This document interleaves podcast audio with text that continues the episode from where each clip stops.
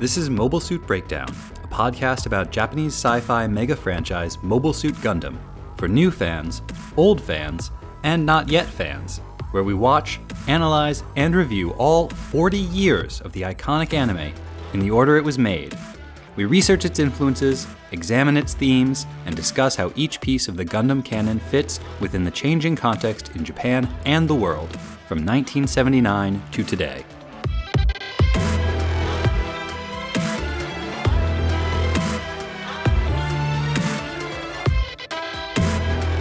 This is episode 1.38 Zeon Strikes Back. And we're your hosts. I'm Tom, lifelong Gundam fan, and would you like to learn more about new types? Soldiers of Sorrow thinks you do. I don't know if I can still use mine. Oh no! And I'm Nina. After this movie, I would be very happy if I never heard the word new type again. Honestly, I think that's perfect. We write our ands separately. We don't know what each other's ands are going to be. I have the advantage because I always go first. Mobile Suit Breakdown is made possible by the support of 101 patrons. Woo! That's Just like the Dalmatians. We reached the 100 patron benchmark this week. Thank you all, and special thanks go out to our newest patrons Dr. Christmas, Grant G, Logain, and Sparmanf.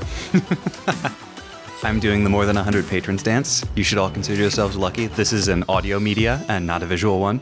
Tom's not actually a bad dancer, he just has no sense of tempo. So if there were music playing, it gets really disorienting because his movements don't match the music at all. It's important to note I don't have zero sense of tempo, I have negative tempo.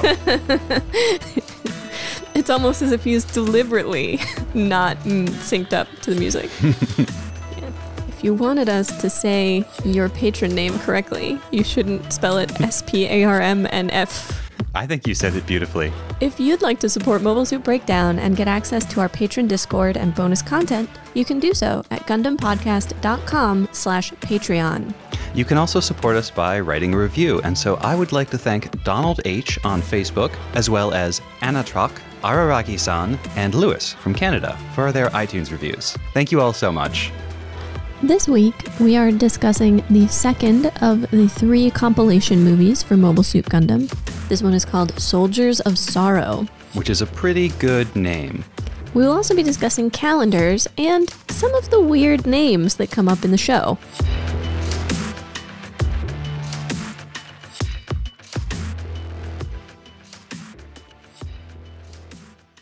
Before we dig into our discussion with Gundam noob Angela, Tom and I want to do a bit of an overview of the film itself. So, the last film left off at episode 13. It actually left off at episode 12, but it had moved all of the contents of 13 to just before that. So, you would expect this film to open with episode 14. But episode 14 is Time Be Still, when a bunch of Zeon soldiers on Wappas plant bombs all over the Gundam, and then Amuro removes them. It's usually considered kind of a disposable episode, and it seems like the movie creators went in the same direction. Time Be Still is completely gone. So it should then start with episode 15. But episode 15 is Cucuruz Doan's Island, and that got cut too. Where it actually starts is with the same intro as the first film, followed by a recap of the events of the first film, even though the releases were only four months apart. I guess that's long enough that Yeah. maybe you don't totally remember what happened. And then the first new scene is actually of M'Quve's mine and his vase, which I believe comes from something around episode like 17 or 18. It is quite a ways forward. Yeah, we get the new scene with M'Quve, the expanded scene with Ramba Ral and Hamon, and that new scene of Revil and Elran. And that scene comes from the beginning of Matilda's rescue, which isn't until like episode 22, episode 23. We dig into this a bit when we talk about the film with Angela, but one of the interesting things they did in this movie, one of the things that we appreciated, is they cut together different episodes to make it feel as if their events are happening simultaneously. Yeah, it makes the Battle of Odessa section, the Ramba Ral section, and the M'Quve section all flow very nicely together. It makes Matilda feel more integrated into the White Base crew and into the storyline, and we really liked what they did there. With a few glaring exceptions. There's no salt storyline. They never run out of salt. No. They never go looking for Lob Lake. They never have to meet a mysterious Federation messenger in the middle of a sandstorm. They almost don't take part in the Battle of Odessa at all. Yeah, it They're on the periphery the whole time. the whole bit about drawing off M'Quve's attention, Amuro discovering the Federation mole, and then the Gundam and the G fighter destroying the nuclear missile before it can detonate and take out the Federation army. All of that is gone. The White Base plays no functional role in Odessa except fighting along the periphery. Amuro's desertion is considerably shorter. The episode in which he attacks one of the mines more or less single handedly, thinking that he's ending the war, uh, does not happen at all. And a large portion of the following episodes where Amuro is in the brig and Ryu is trying to bring him around, that's also been removed. So we go from the extreme of Amuro abandoning the white base, burying the Gundam in the sand, and basically getting a, a bite to eat and running into Ramba Ral, straight back to, well, Amuro is part of the crew again, and everybody's working together. Part of the reason that feels weird is that part of what brought everybody back together was Ryu dying, but Ryu's death has been pushed much later in events in the movie, and so everybody forms that good, functional crew again, even while Ryu is still alive. And without all of the finagling that Ryu does, all that being an intermediary that he engages in in the lead up to his death, that all gets removed. Unsurprisingly, most of Matilda's rescue gets removed, since most of that was a toy sales pitch. And the G fighter, the G parts, has been removed completely. It's been replaced by the core booster, which is just an upgrade for the core fighter. Which I think is a shame. I like the G Fighter. they skip the trap of M'Quve. So Bright never has his breakdown. Mirai never takes command. In fact, the Bright and Mirai storyline is tragically cut down enormously. There's no sense of a relationship between the two of them, either a romantic one or really any kind of a relationship. You know, except that Bright is the commander and Mirai is the first officer. It changed a lot of their interactions in these episodes, in this film. so, that moment where they're discussing what to do about Amuro after he has really messed up in the field and ignored his orders, and they're talking about whether or not to take him off the Gundam. And Bright says to Mirai, I really want you with me on this. And he puts a hand on her shoulder. When they have an established relationship, that feels like an intimate moment. When they don't, it feels kind of creepy. Yeah. And when she shrugs him off, it's like, don't touch me, dude. yeah. it feels much more like the way Mirai later treats Sleggar. Yes.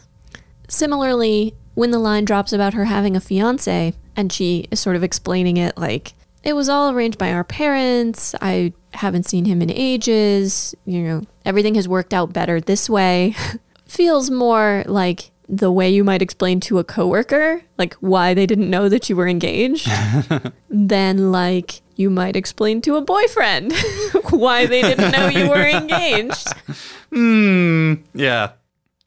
The whole story of General Elran being a mole has been removed. the Black Tri-Stars die in their first battle with the White Base crew. There's no uh, atomic bomb threat because that part of the Battle of Odessa never happens. Matilda does not get her own funeral. In fact, there is no recognition of Matilda's death until after Ryu has died and the White Base does a sort of, Bright calls it a funeral for all of the soldiers lost during the Battle of Odessa. Which, given the expanded role that Matilda plays in the movie, just feels that much more wrong. I get the sense that we're meant to understand all of these battles happening one after another as part of the White Base's, like, covering the rear position in the Battle of Odessa. Like, they keep being attacked by Ramba and then by the Black Tri-Stars and then by Hamon, and this is all part of Odessa.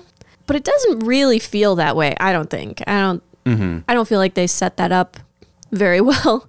And they cut to narration and they cut to maps a few times to talk about it, but and then we do get across the Atlantic Ocean. I think there's less to talk about in the latter half of the movie because basically everything happens almost exactly as it happens in the show. With a few small deletions where things were combined. Yeah, they combine a lot of Tragedy in Jaburo and Wish of War Orphans, but they, well, I have two problems with this section. One, I don't think that Wish of War Orphans is as impactful if you haven't had time be still. Watching the orphans, watching Kikka, Katz, and Letz remove all these bombs from the GMs feels much more important when you know part of how they know how to do this is because they've seen the crew of the White Base do it. hmm They also cut out the whole confrontation that the orphans have in the child care center. So it's not super clear why they run away in the first place. Yeah. They kept the action,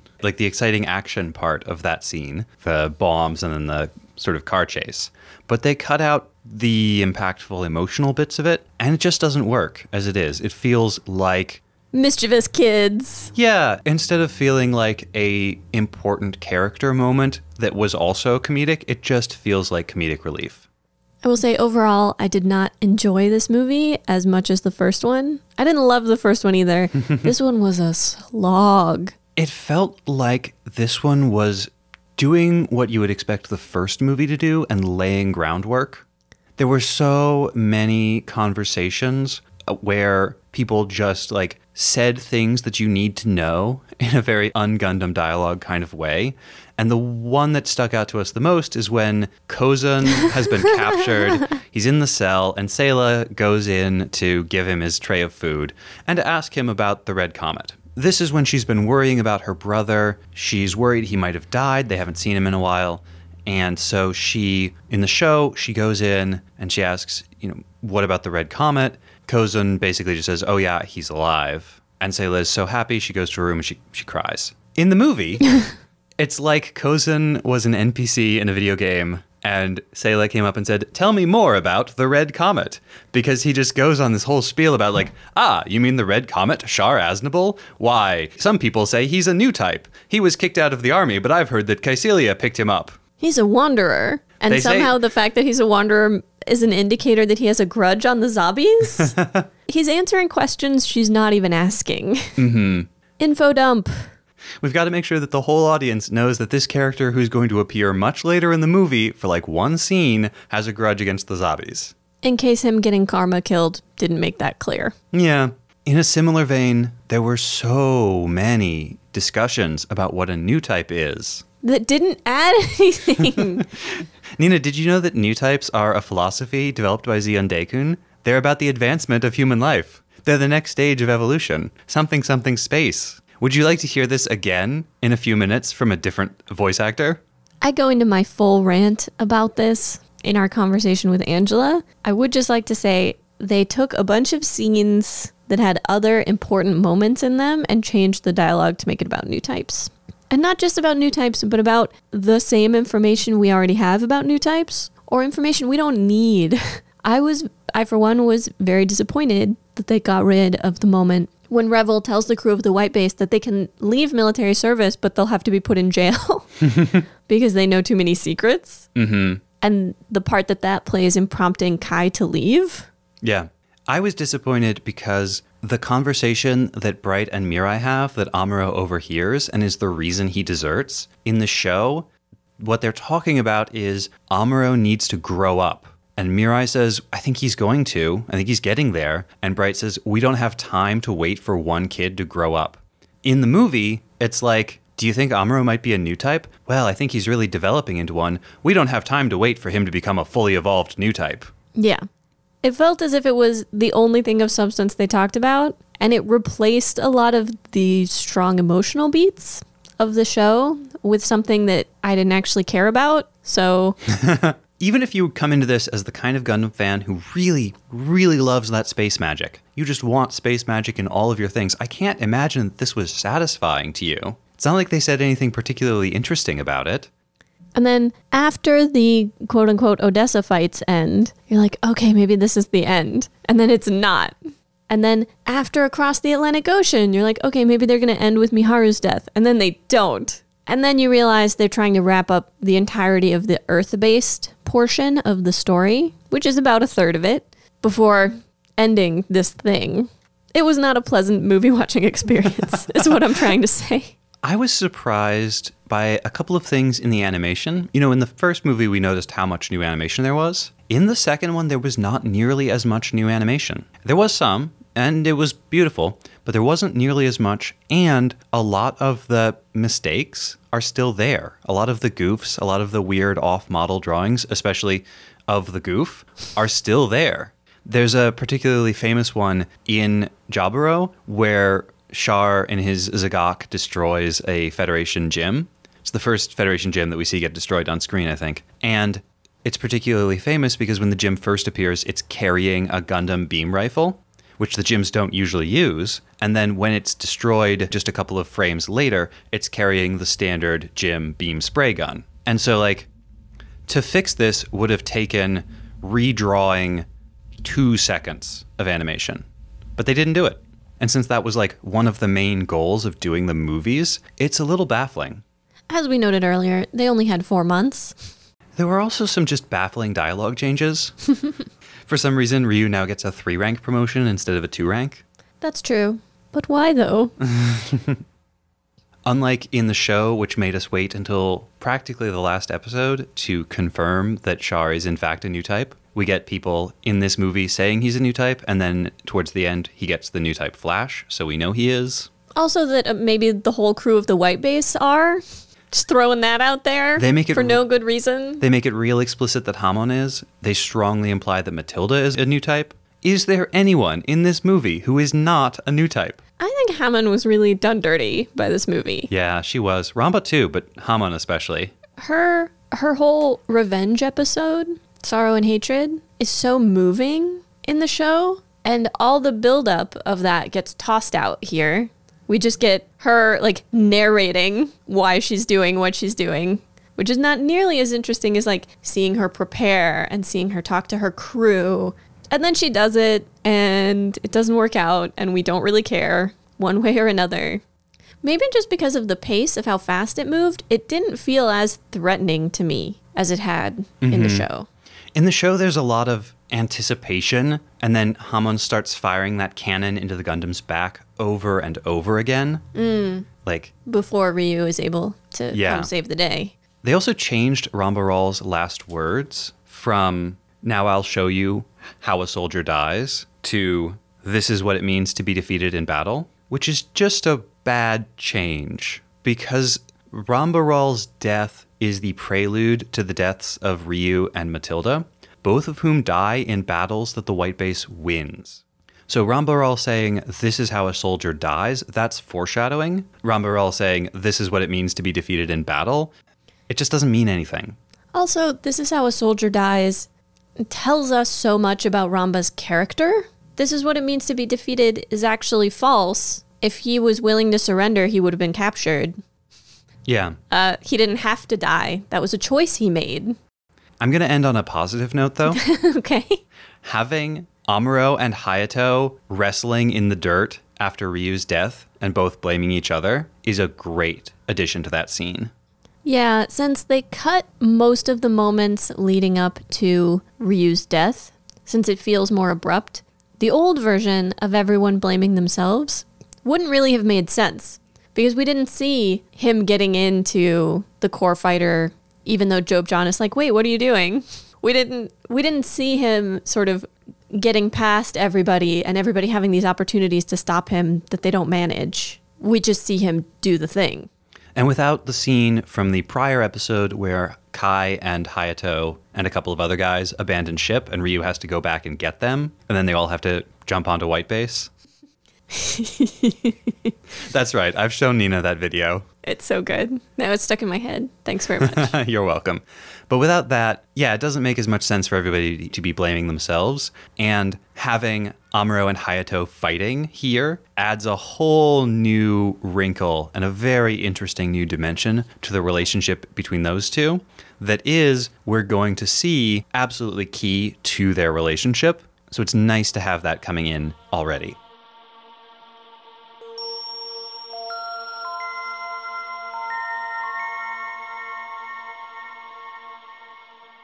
Okay, so this is episode 1.38 discussing Mobile Suit Gundam compilation movie number two, Soldiers of Sorrow. And we are joined once again by our guest, Angela. Angela joined us in the previous episode to discuss the first movie, and she'll be back next episode to discuss the third movie. Thank you for joining us again, Angela. Thank you for inviting me. Our pleasure. So, we're going to start today with a question that we didn't ask last time, and we probably should have. Very simple, very open ended. What did you think of the movie?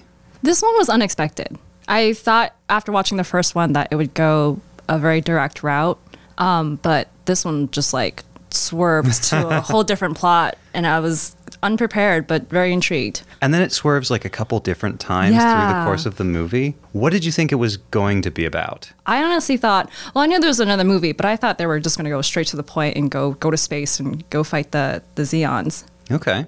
But this one was more. I mean, we didn't even see them in this movie. The family, guy, the yeah, Zabi family. family. Yeah. This is all about like messing around on Earth. Mm.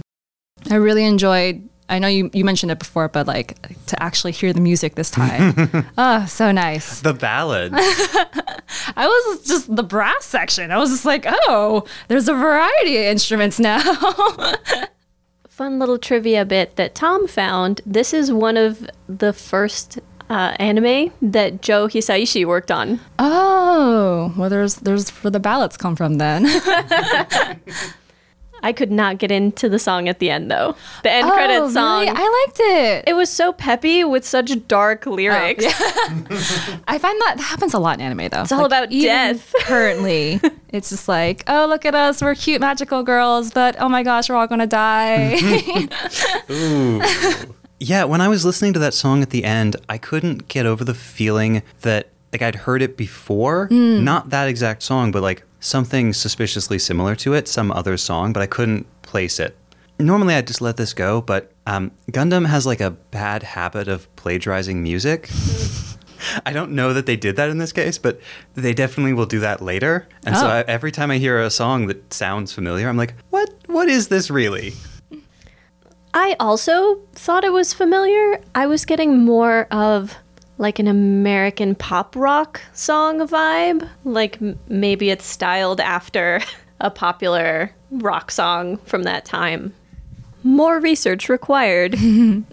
so you found the direction of it unexpected. Once it got going, what did you think of it? What did you think of the the story, the flow? well, I almost thought the the characters almost kind of also do a, a 180 because I thought like maybe there's a time skip or something, but I don't think that was possible. Like they worked so well as a team from the second movie onwards. Like everyone was just like, yeah, I'm on this Gundam, I'm on this, I'm on this part of the ship. I got this. Like let's just go and fight. And I was like, oh, teamwork. Yeah, let's do this.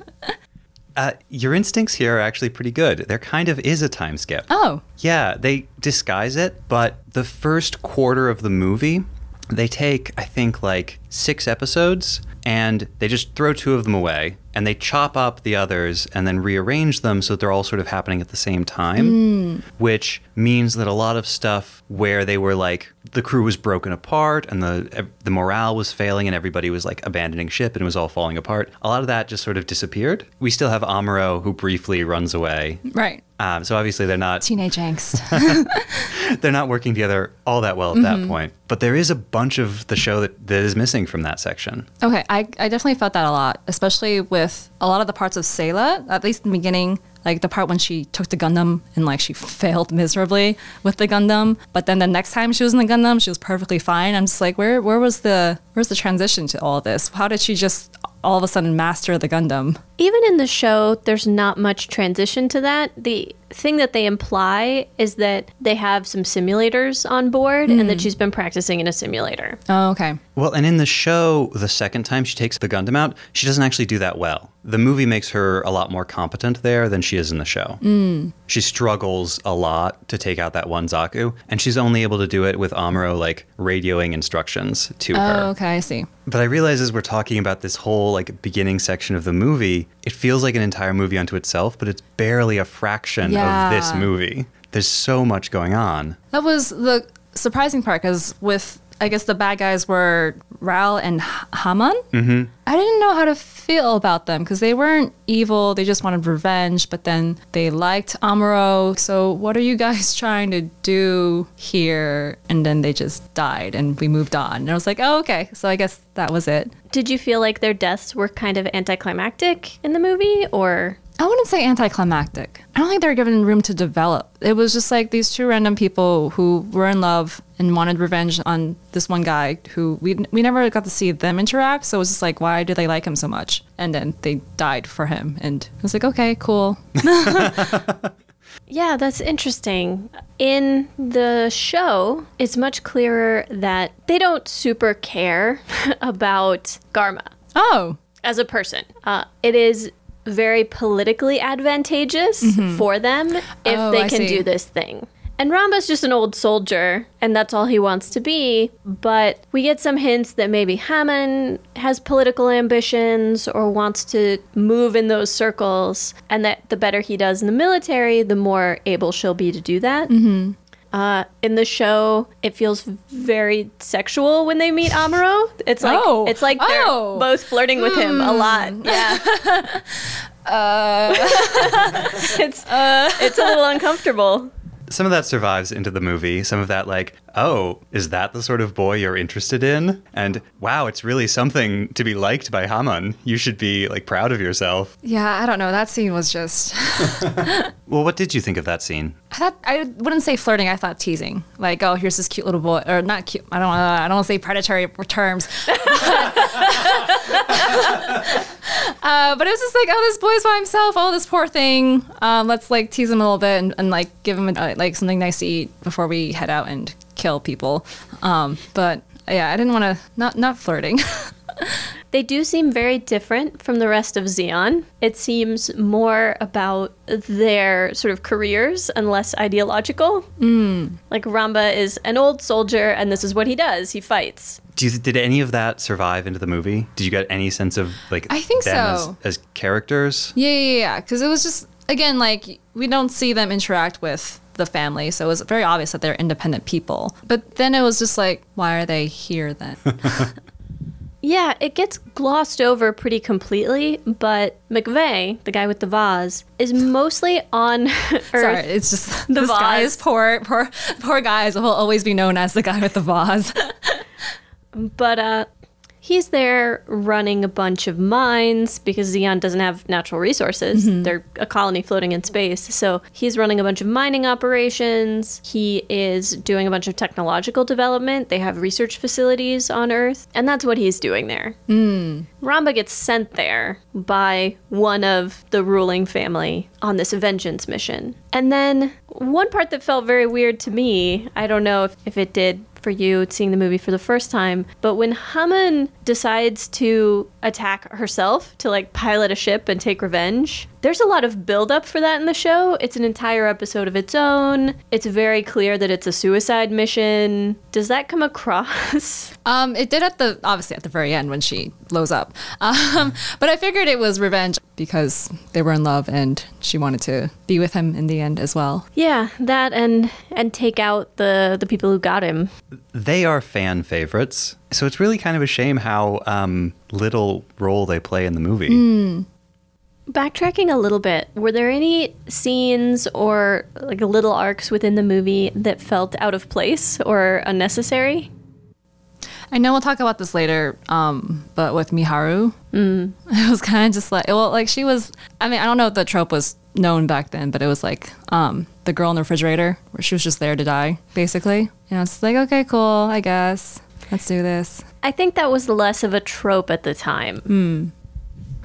The Miharu storyline does feel kind of out of place, doesn't it? I know from some interviews that Mi- the whole Miharu storyline, which, by the way, is there almost in its entirety, that was not cut practically at all. Oh wow.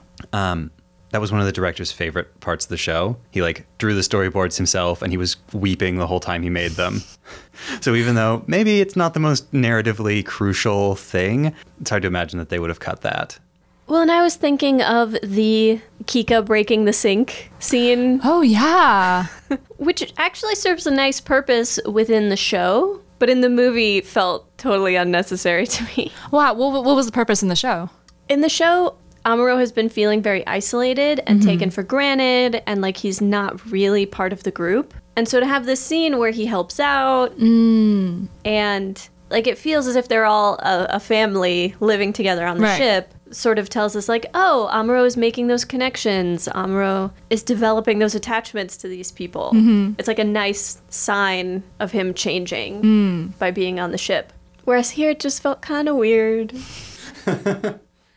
What about the scene very near the end where the orphans disarm a bunch of bombs that have been placed in the mass produced Gundam manufacturing facility? That was very random.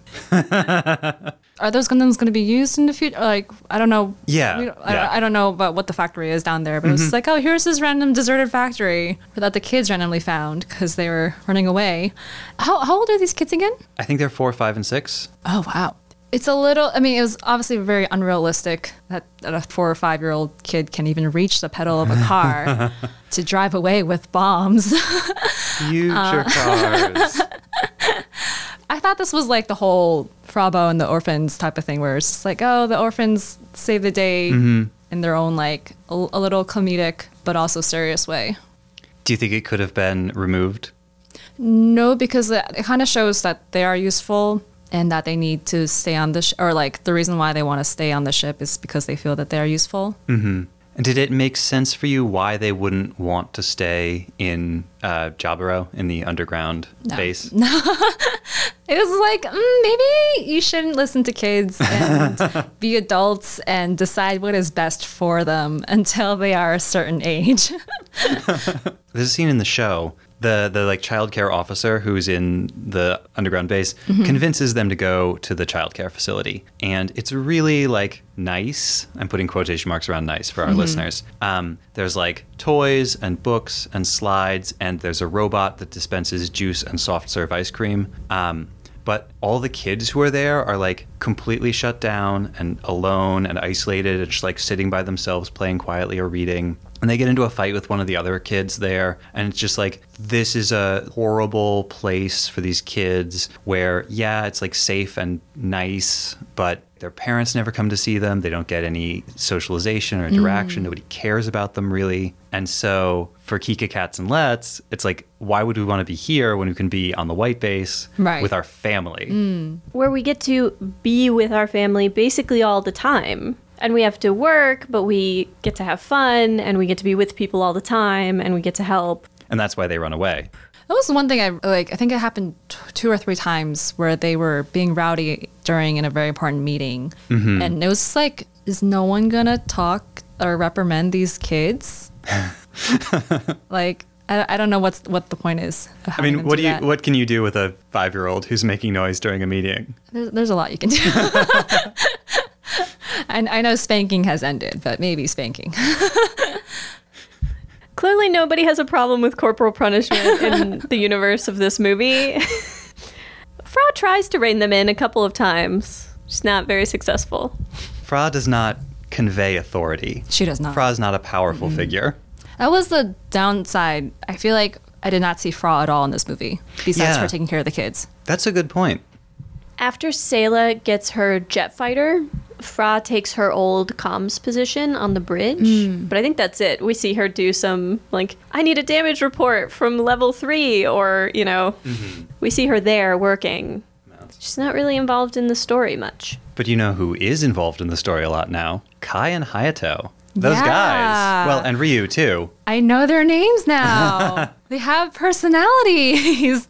And what do you think of those? um, I don't know if Hayato has the least development or if, that's his actual personality. Like, I know he's obviously a, a very strict person. Um, but I think that's about all I got from him was that he's a very strict person. Except for that fight he gets into with Amuro. Mm. But that just shows that he had a had a nice connection for you. But I'm glad that came across. In the show, it's very much in the background. Like, you see the two of them together, but it's a scene that's focusing on something else. They're just like they're hanging out in the background. Mm-hmm. It's the thing you pick up on because you're seeing it over and over and over over again. I'm really glad that the movie was able to like convey that mm. in a similar, subtle kind of way.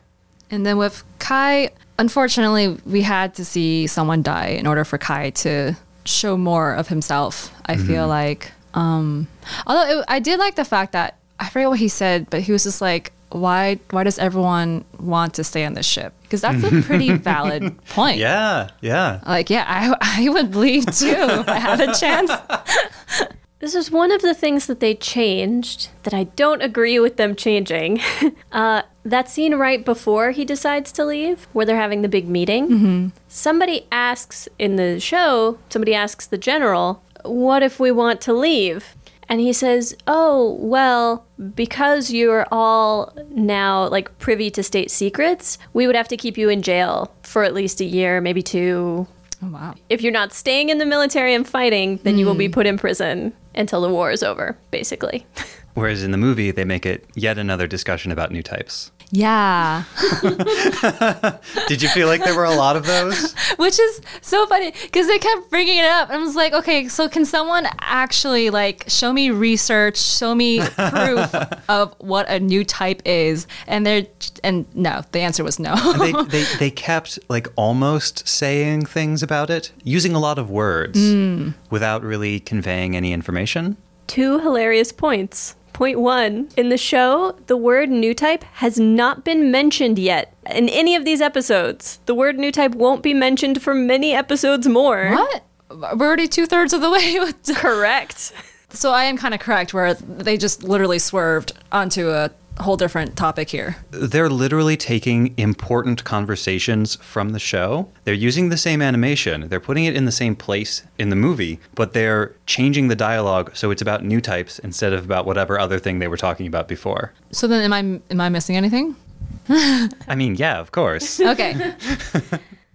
The other thing, we have had numerous people mention in the movie that Amuro's a new type, that maybe the entire crew of the White Base are new types, that Char is a new type. None of that happens in the show. Do you know what we get in the show? I don't know if you noticed this. Occasionally, characters, especially during fights, will get a little like flash, mm-hmm. a little spark over their like goggles or over their face. Have you? Did you see that or Right, notice yeah. that? That's the only sign we've had that's it, that anyone is a new type. Oh, I thought that was like a you know how in in Western animation it's like a light bulb. It is because it's like, oh, I've noticed something, or oh, mm. I'm my perception is so strong, I'm reacting to something I can feel but Oh, not I see, I see. And it's actually really, really clever because that convention of like, oh, that's just a visual trick that animation uses to show us that someone has noticed something mm-hmm. is what fools you into not noticing that it's important Right. at first until you've been seeing it for a while. It's very subtle how they do it in the show. when we were covering it for the podcast, we had all these back and forths, all these debates like, oh, we have all of this evidence. Could this person be a new type? Could that person be a new type? Is there a connection between these two characters? And the movie is just like, nope, everybody's a new type. Everybody's connected to everybody. Everybody knows all about new types. All the governments know. Everybody knows. We know all about it. Tom can back me up here, but by a third of the way through the movie, I was going, "Oh my god, shut the f- up about new types! Stop talking about new types." Well, because it was boring. They would say mm-hmm. the same three things Yeah. over and over again. Ah, you mean that philosophy? The one about spacenoids? The one about how they are the evolution of humanity. Something, something, Zeon Deikun. And the show had been so subtle and had done such a good job of showing us rather than telling us and just hinting at things and letting us wonder. And here it's the exact opposite. They try to tell us everything so you don't even notice the little visual cues because why would you? And there's no mystery. Except the mystery of what are they actually talking about? what does any of this actually mean? It's like the Force. The more you try to explain it, the less interesting it is. Ah, new types. They're powered by midichlorians. Minovsky particles. Yeah, the creator of this, Tomino, has from time to time made comments in interviews to the effect that, like, I wish I had never created new types. Oh, like, I wish I had never introduced them into my story. Because once they're out there, it's all everybody cares about. And so everything is about new types.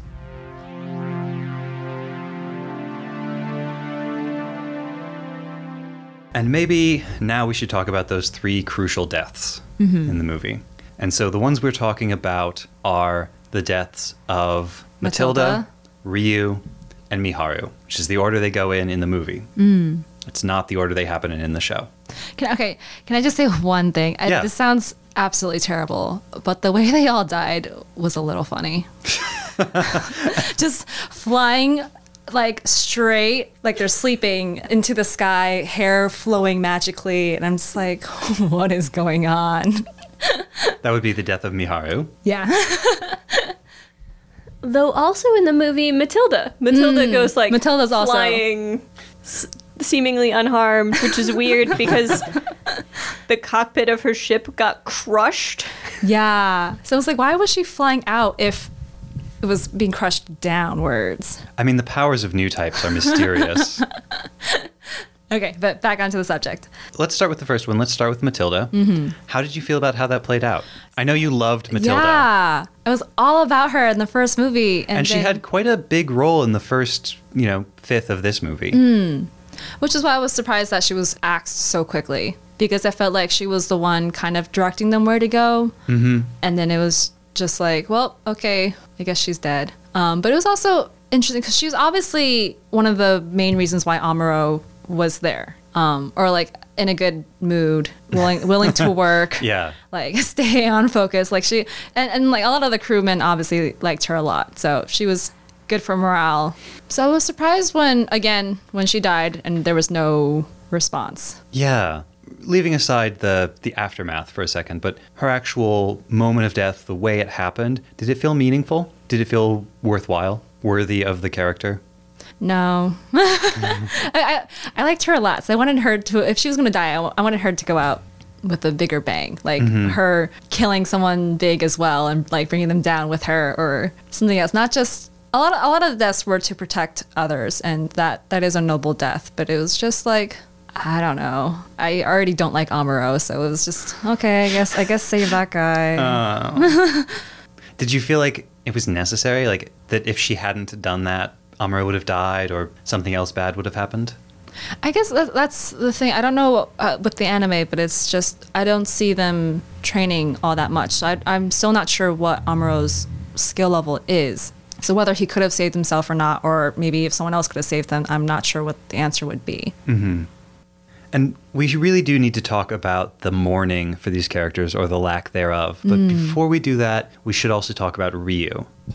So one thing I don't know if I just wasn't paying attention for one part, but did we see him get hurt? He was shot during the hand to hand combat scene. Oh, okay, okay. He shoots Ramba and Ramba shoots him. Mm-hmm. That's why he's injured. Oh, okay.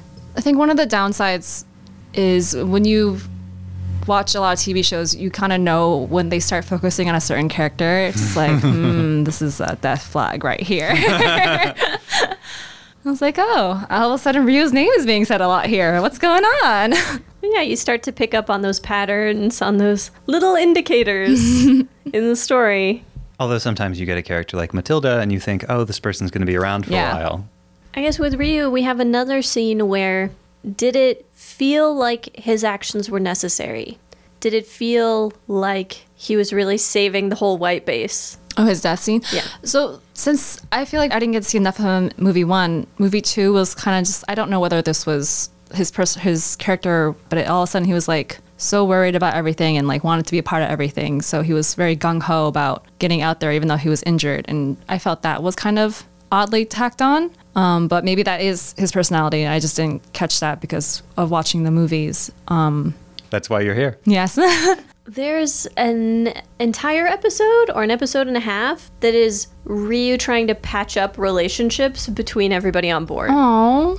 Because he's a little older than the rest of them. He might even be a little older than Bright. Uh, so he's one of the most senior people on board. Oh, So he was like the big brother. and is really trying to like patch things up between Amuro and Bright and patch things up between Amuro and Hayato hmm. and get everybody to be on the same team.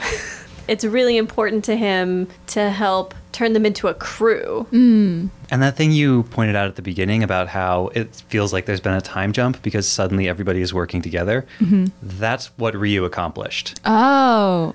And it oh. feels weird, and you feel like you missed out on some Ryu stuff because you did. You missed out on Ryu doing all of that. Although, in fairness, part of his method for accomplishing this is to punch Kai really hard in the face and to punch Amuro really hard in the face. I mean, uh, it was effective apparently. Like you said, Big Brother. So I wanted to talk about the scene right after he's died, where all the crew are outside near the wreckage of his ship. But before I talk about things that changed and what I thought of it, what did you think of that scene? That was nice. We had our like it was kind of the first time we see people mourn, um, especially since with Hayato, like I said, he was a pretty one character, one dimensional character, and then seeing him actually like fight and get in trouble with Amuro was like, oh, people care. The TV show version of that scene has a lot more crying, no fighting, and what Sayla says is completely different. Oh, because in this one, Sayla makes a comment about you know fighting's not going to bring mm-hmm. anybody back from the dead. right. In the show, some of them have been feeling really ambivalent about the war, which is natural. They hadn't really wanted to be soldiers in the first place, and they got kind of thrown into it, and they're clearly being taken advantage of in a lot of ways by these adults.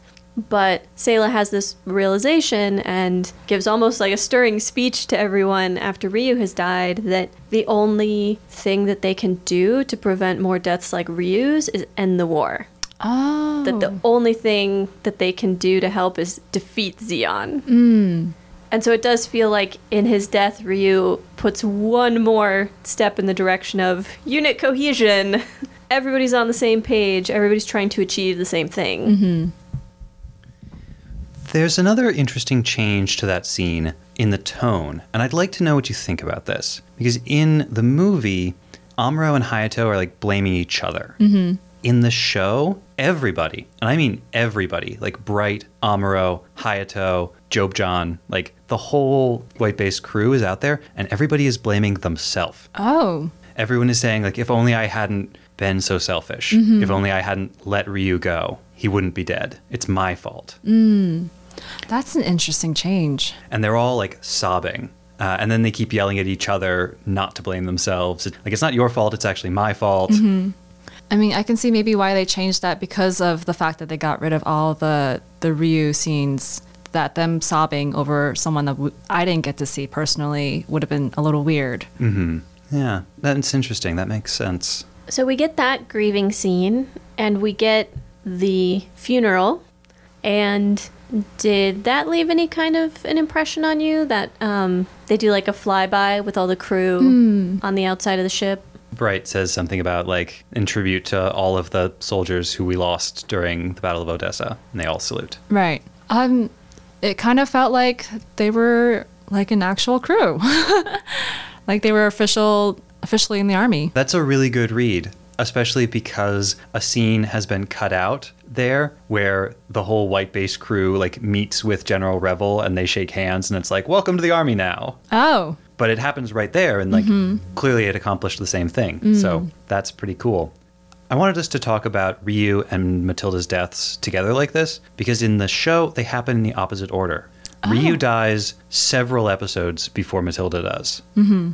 And so ryu has that funeral scene that nina was talking about earlier but then that like everybody mourning as they fly by that's specifically for matilda and her like the members of her crew mm-hmm. in the show. And so it's it's much more it makes a lot more sense when amuro is like screaming matilda's name in his head as they fly away. Mm-hmm.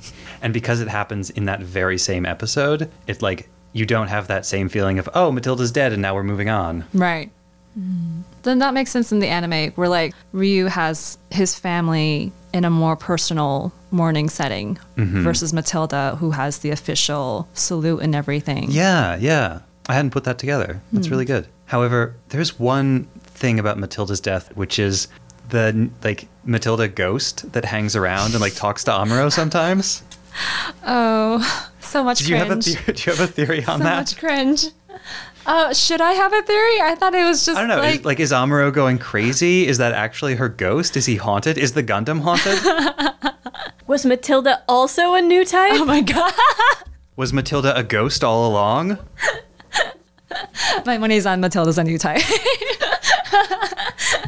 no, but um, I just thought it was like typical like young adolescent needs needs some advice, so his conscience just pulls the closest adult that he remembers, and it just happens to be Matilda. Weird that it's not his mom. No, not actually weird. like, in- No, in well, his mom it's- kind of sucks. So Amuro is just constantly seeking mother figures for some reason. So I think part of the reason the show creators find Miharu so moving is because she's kind of the first person since all the white base crew got roped into this mm-hmm. who we see who's in kind of a similar position to them. She lives in a neutral territory. She doesn't really want to be involved, but her parents have been killed and she's trying to survive. right. And so, of course, we get that nice sympathy between her and Kai of like, oh, well, I understand trying to survive. Mm.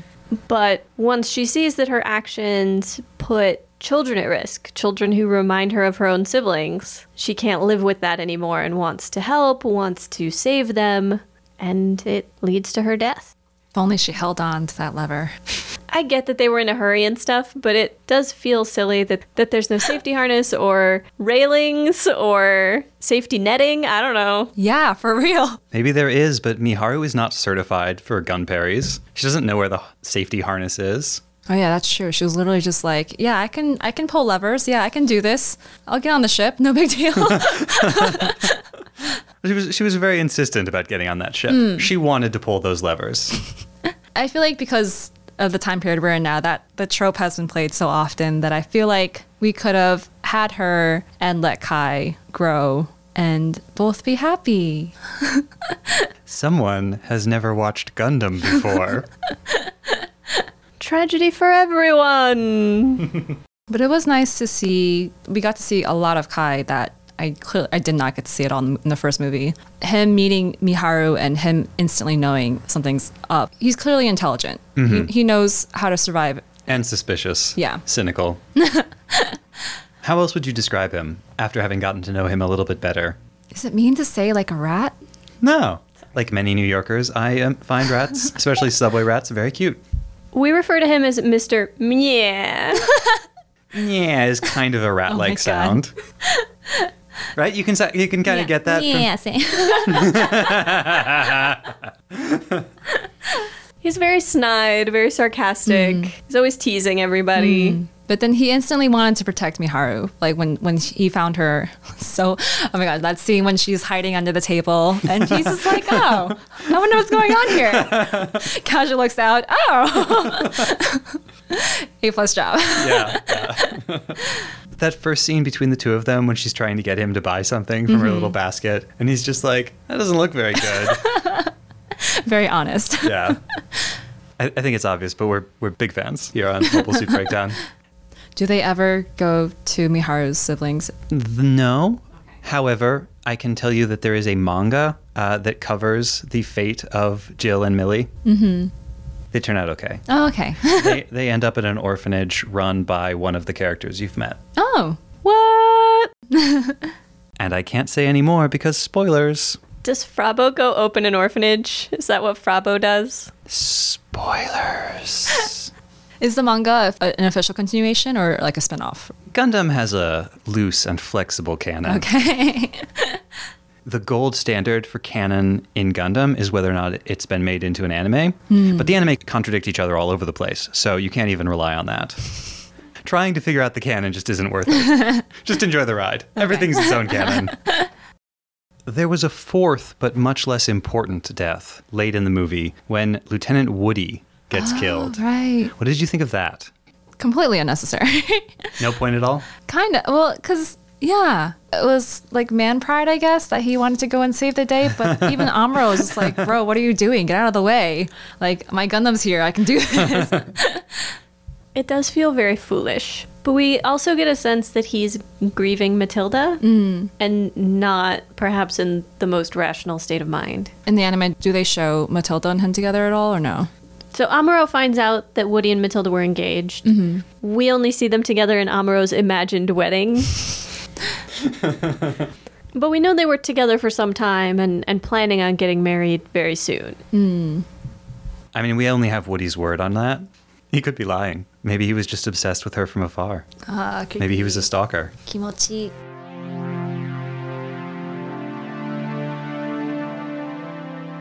Last week, when we talked about the previous movie, you suggested that it should have ended about 15 minutes early. When you were watching this movie, how many different times did you think, oh, yeah, this is going to be the end?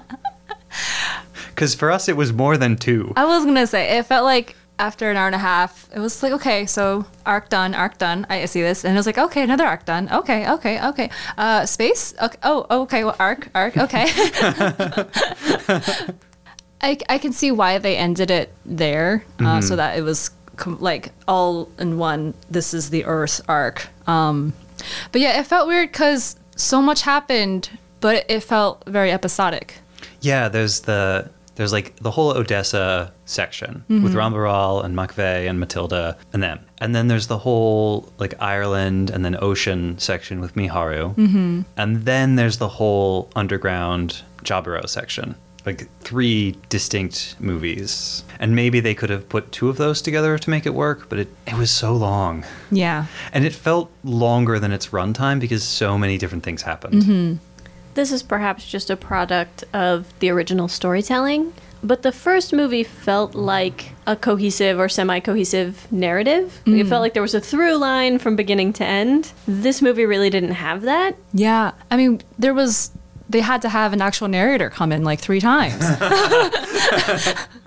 Yeah, if you had to like summarize the story of this movie, how would you do it? It'd have to be like a really vague summary. Like, it's just Amuro and the crew go to the underground fortress with some trouble along the way. because, because otherwise, you'd have to give it like entire essay about what actually happened. Do you remember that Simpsons episode where Homer accidentally obtains the uh, like the scripts for an entire season of this soap opera? I don't think so. And every single one of them is just like a one sentence setup and then with sexy results. yeah, that sounds about right. Amuro and the gang go to Jaburo with violent results. Tragic results. I think if we're going to be true to Gundam, it should be tragic results. I mean, the movie is called Soldiers of Sorrow. Hmm. I will say for us, it felt interminable. I think about half to two thirds of the way through, we were completely done. We just Oh. wanted it to be over. I mean, I won't lie. Usually, I try to watch movies in one sitting, but I, I watched an hour Saturday, and then I was like, okay, I'm gonna take a break. and then I got half an hour yesterday and half an hour today. I was like, okay, I finished. That's legit. Yeah. There's no need for you to suffer in the way that we suffered. We did watch maybe a third of the movie on one and a half time speed. Cheaters. Hey, we've seen all this before. They already sped up all the combats. It didn't feel all that weird. and some of the music. We noticed that again. The music has been sped up. If you could have picked anywhere in the movie to end it, that would have felt like a good ending. See, I agree with the ending. I'm not sure I agree with how they got to the ending because it, it was three arcs that will lead them, I'm assuming, to, to space. So I don't know. They'd have to cut something out. So cut something from the middle, keep the ending. Mm. Okay. Did you like it? No is an acceptable answer. You're not required to love Gundam here, but you are required to keep watching it Just one more. until It- the next one It's set. not the worst thing I've seen. Like I said, I like I got to see characters this time, which was great. But it, it was just I think I would have preferred watching the episodes instead of the movie. okay. Yeah, us too.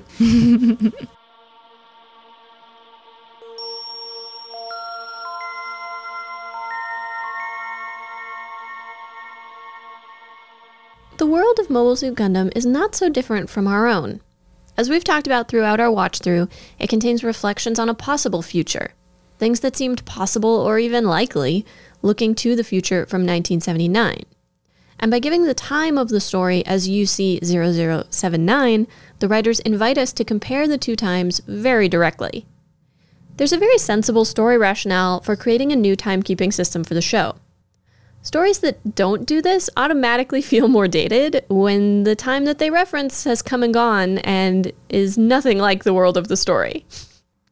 But if we dig into the history of timekeeping systems, will we find other reasons for the world of the show to be in the universal century?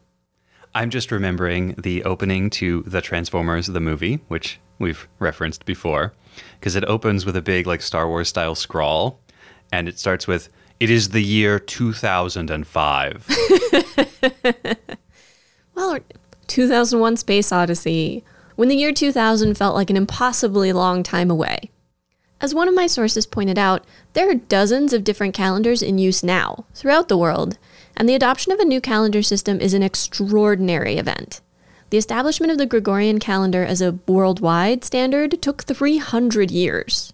and a surprising amount of bloodshed. The Gregorian calendar is the one that is most familiar to most of us, but there's also a Hebrew calendar, an Islamic calendar, Chinese calendar, Indian calendar. Parts of the Gregorian calendar were derived from the Julian calendar. And the Japanese calendar, which just reset. The earliest calendars were used to regulate hunting and agriculture, and most calendars in history have been associated with religion. Calendars are also typically based on astronomical observations or calculations, you know, Earth's rotation, changes in the phases of the moon, etc. It would be classic Earth Federation to keep all the timekeeping and calendar Earth centric. But there's a distinct secularism to the world of Mobile Suit Gundam. I can't think of a single time anyone mentioned gods, spirits, or religion of any kind. The closest we get to any sort of obviously religious practice are grave markers in the shape of crosses. And there are those people who kind of look like they might be priests at Garma's funeral, but we don't really know anything about them. So it seems unlikely that the new timekeeping has anything to do with religion. Many calendars throughout history have counted their years in cycles, with each cycle corresponding to the regnal year of the sovereign, in the same way that Japan still counts years within each emperor's reign. Some calendar systems don't count years at all, but name each year for a significant event that occurred at that time. Are you thinking? Are you like I'm thinking of Discworld. yeah, the year of the anchovy. The century of the fruit bat. Oh no, bat. century of the anchovy, century of the fruit bat, and then the years are things like year of the notional serpent. it's so good. But most relevant to our purposes, most calendars count years from a chosen moment of historical or mythological significance. The Gregorian calendar was initially developed to make it easier to keep track of when Easter is. Seriously. The First Council of Nicaea had decided that Easter fell on the Sunday following the full moon that follows the spring equinox. So you had to calculate the spring equinox and then the full moon and then the Sunday after that. and it was in the year that we now call 525 that a monk named Dionysius created a set of tables for calculating the date of Easter and included a new year counting system, which began counting from the birth of Jesus Christ with the years labeled Anno Domini, or Year of Our Lord. How he calculated the year of birth for Jesus Christ, we're not sure. He never actually wrote that part down. it's assumed that he was using a bunch of astronomical information about like eclipses and the alignment of certain stars and and sort of calculated that way. Uh, current historians put him pretty close. I think the the going numbers now are that Jesus was probably born in like four or six, somewhere around there. So he was, you know, close as these things go. Uh, he wanted a new system to replace the one that was currently in use, which also used the abbreviation AD. It was named for the Roman Emperor Diocletian, and so was Anno Diocletiani. This was very deliberate on Dionysius's part. Diocletian had ruthlessly persecuted Christians, and Dionysius wanted to remove him from memory as much as possible. The convention of using BC, or before Christ, for years preceding Anno Domini wasn't added until 200 years later, Huh. when the Venerable Bede of Northumbria published his Ecclesiastical History of the English People in 731. A fact that came up that I find fascinating there is no year zero because Bede would not have been familiar with zero as a mathematical concept. The first published works we have that discuss zero as we think of it now are from Indian scholar Brahmagupta in 628, but the idea doesn't appear in Europe until several hundred years after that. But going back to counting from a significant historical or mythological event, the million dollar question is what happened in UC 0 that they decided to count from there? And finally, there is the name itself, Universal Century, abbreviated to UC. It is a decidedly secular name, which also doesn't seem tied to any country, monarchy, or other recognizable group. For this reason, it made me think of CE and BCE, or Common Era and Before Common Era, which have the same year numbering as AD and BC but remove the Christianity. These terms are far older than I realized, dating from a 1715 astronomy book. Common Era as a term was also used interchangeably with Vulgar Era, in a time when vulgar meant ordinary rather than crude, and Vulgar Era appears even earlier, in a 1615 book by famous astronomer Johannes Kepler. Jewish people also commonly used CE for Common Era or Christian Era when they used the Gregorian rather than Hebrew calendar. Hmm. Evidence of this shows up from the 19th century onwards. And it's been growing in usage since then. BC, BCE is preferred in many academic circles and within quite a few international organizations, and some style guides recommend or require it. It's worth taking a moment to think about why they chose this name. Perhaps UC 0 was the year in which the Federation became the governing body for humanity. The Universal of Universal Century could speak not only to humanity moving to inhabit and explore the universe, but also to some kind of assumed universality of human experience through unified language, government, culture, and so on. So this is actually something that is known, although it never shows up in Gundam the show. So it's not a spoiler? No. You can tell me? I can. It's background lore. Woo! Yay, background lore. um, zero corresponds to the beginning of the colony construction initiative. So when the Federation government started building space colonies and humanity started its plan to eventually move out into space, that's when they established the UC system. So it is tied into moving out into space, into the universe. Mm-hmm. I thought about that, but in the intro, they mention that it's only been 50 years since humanity was actually living in space. It took a while to build the first colonies. And that part hadn't occurred to me. I was like, so it can't be to when they first moved into space, because that was only 50 years ago. That's neat. I'm left with one final question. Are they going to change the name once one century is up? Universal centuries. Universal millennia. Now, telling you that would be a spoiler.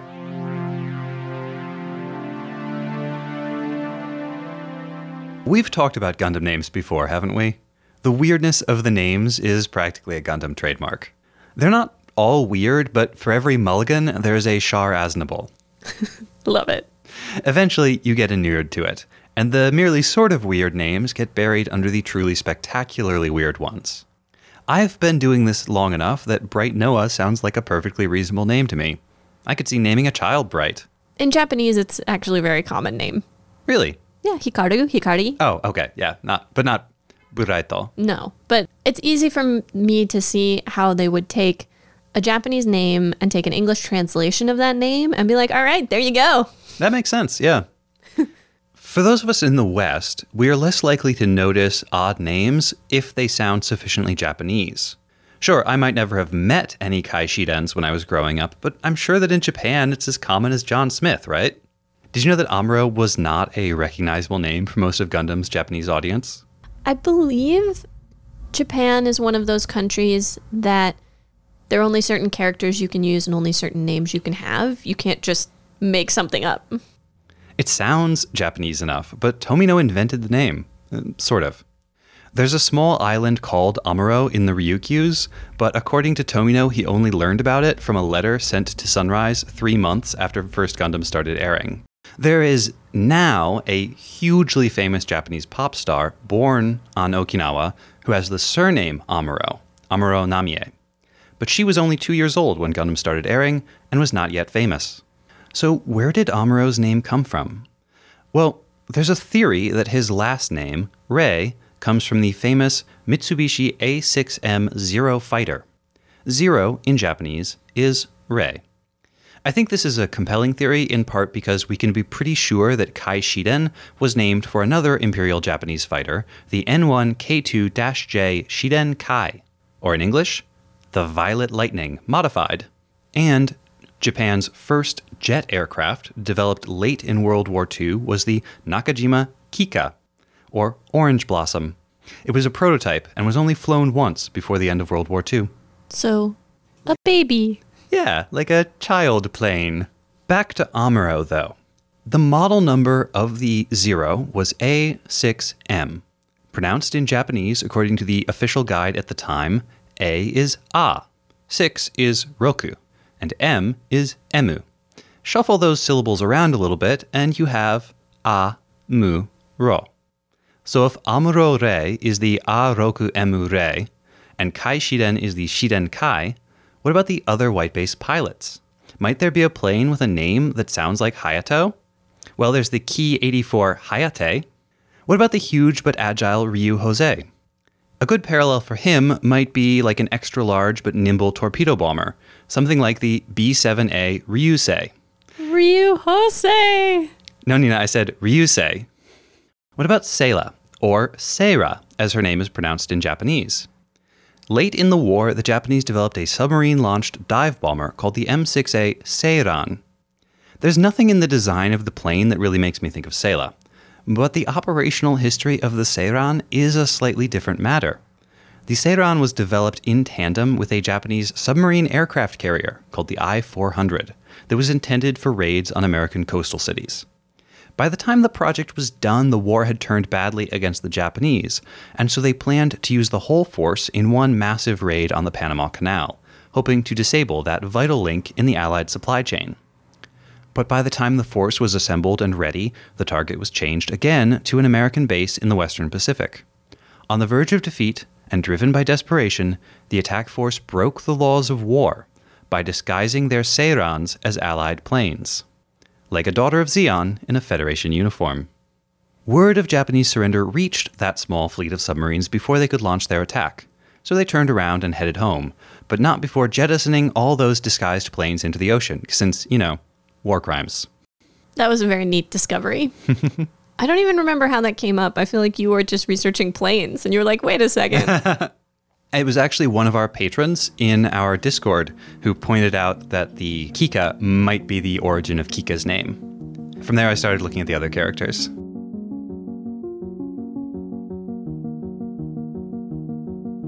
Next time on episode 1.39 Encore Mobile Suit Gundam Movie Number 3 Encounters in Space. Still more things that definitely were not in the show. New types, new types, new types! The real, actual battleship Yamato. How Indian religions influenced New Age philosophy, and the end of the end of the beginning. Will you be able to survive?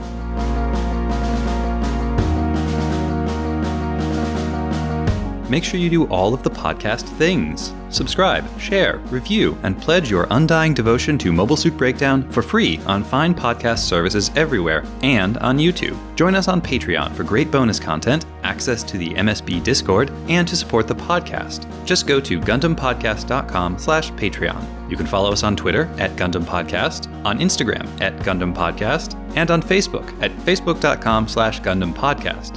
And you can check out our website, GundamPodcast.com, for all our episodes, show notes, and more. Plus, you can email your questions, comments, and complaints to GundamPodcast at gmail.com. Or shout your wrong Gundam opinion to us in person by coming to scenic New York City and yelling, The main message of Soldiers of Sorrow is Don't be a redhead in wartime. On any busy street corner. We'll totally hear you. The intro song is Wasp by Misha Dioxin. The closing music is Long Way Home by Spinning Ratio. You can find links and more in the show notes. And thank you for listening.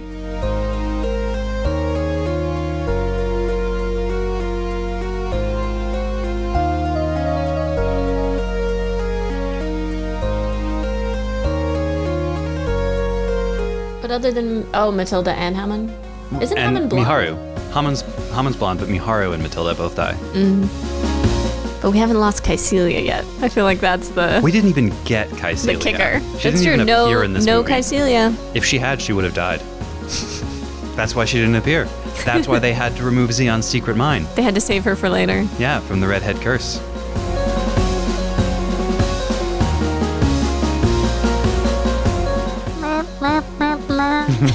Insert funny sound here.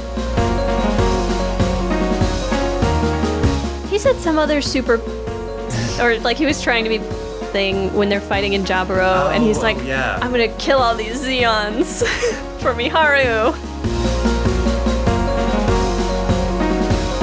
Honestly, it's like the forest. It, the forest. It's basically like if, if this was like comic books, like everyone's basically an X Men without knowing what X Men are. So it took about four months to produce this. Wait, sorry. To my knowledge, it usually takes about five years to make an animated movie for pre-production and post-production. Um, I know this is obviously mostly reused footage, and I'm sure they already had an idea of what they were doing, but four months.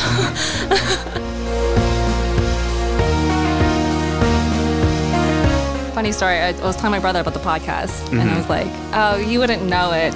It's like just the original Gundam Gundam TV show, and he's like, "Oh, Amuro Ray," and it's like, I thought I had one up to you. Well, he has not been on a uh. Gundam podcast yet. That is so true, yeah.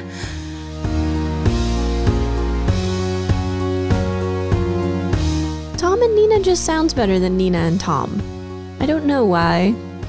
the patriarchy. Probably.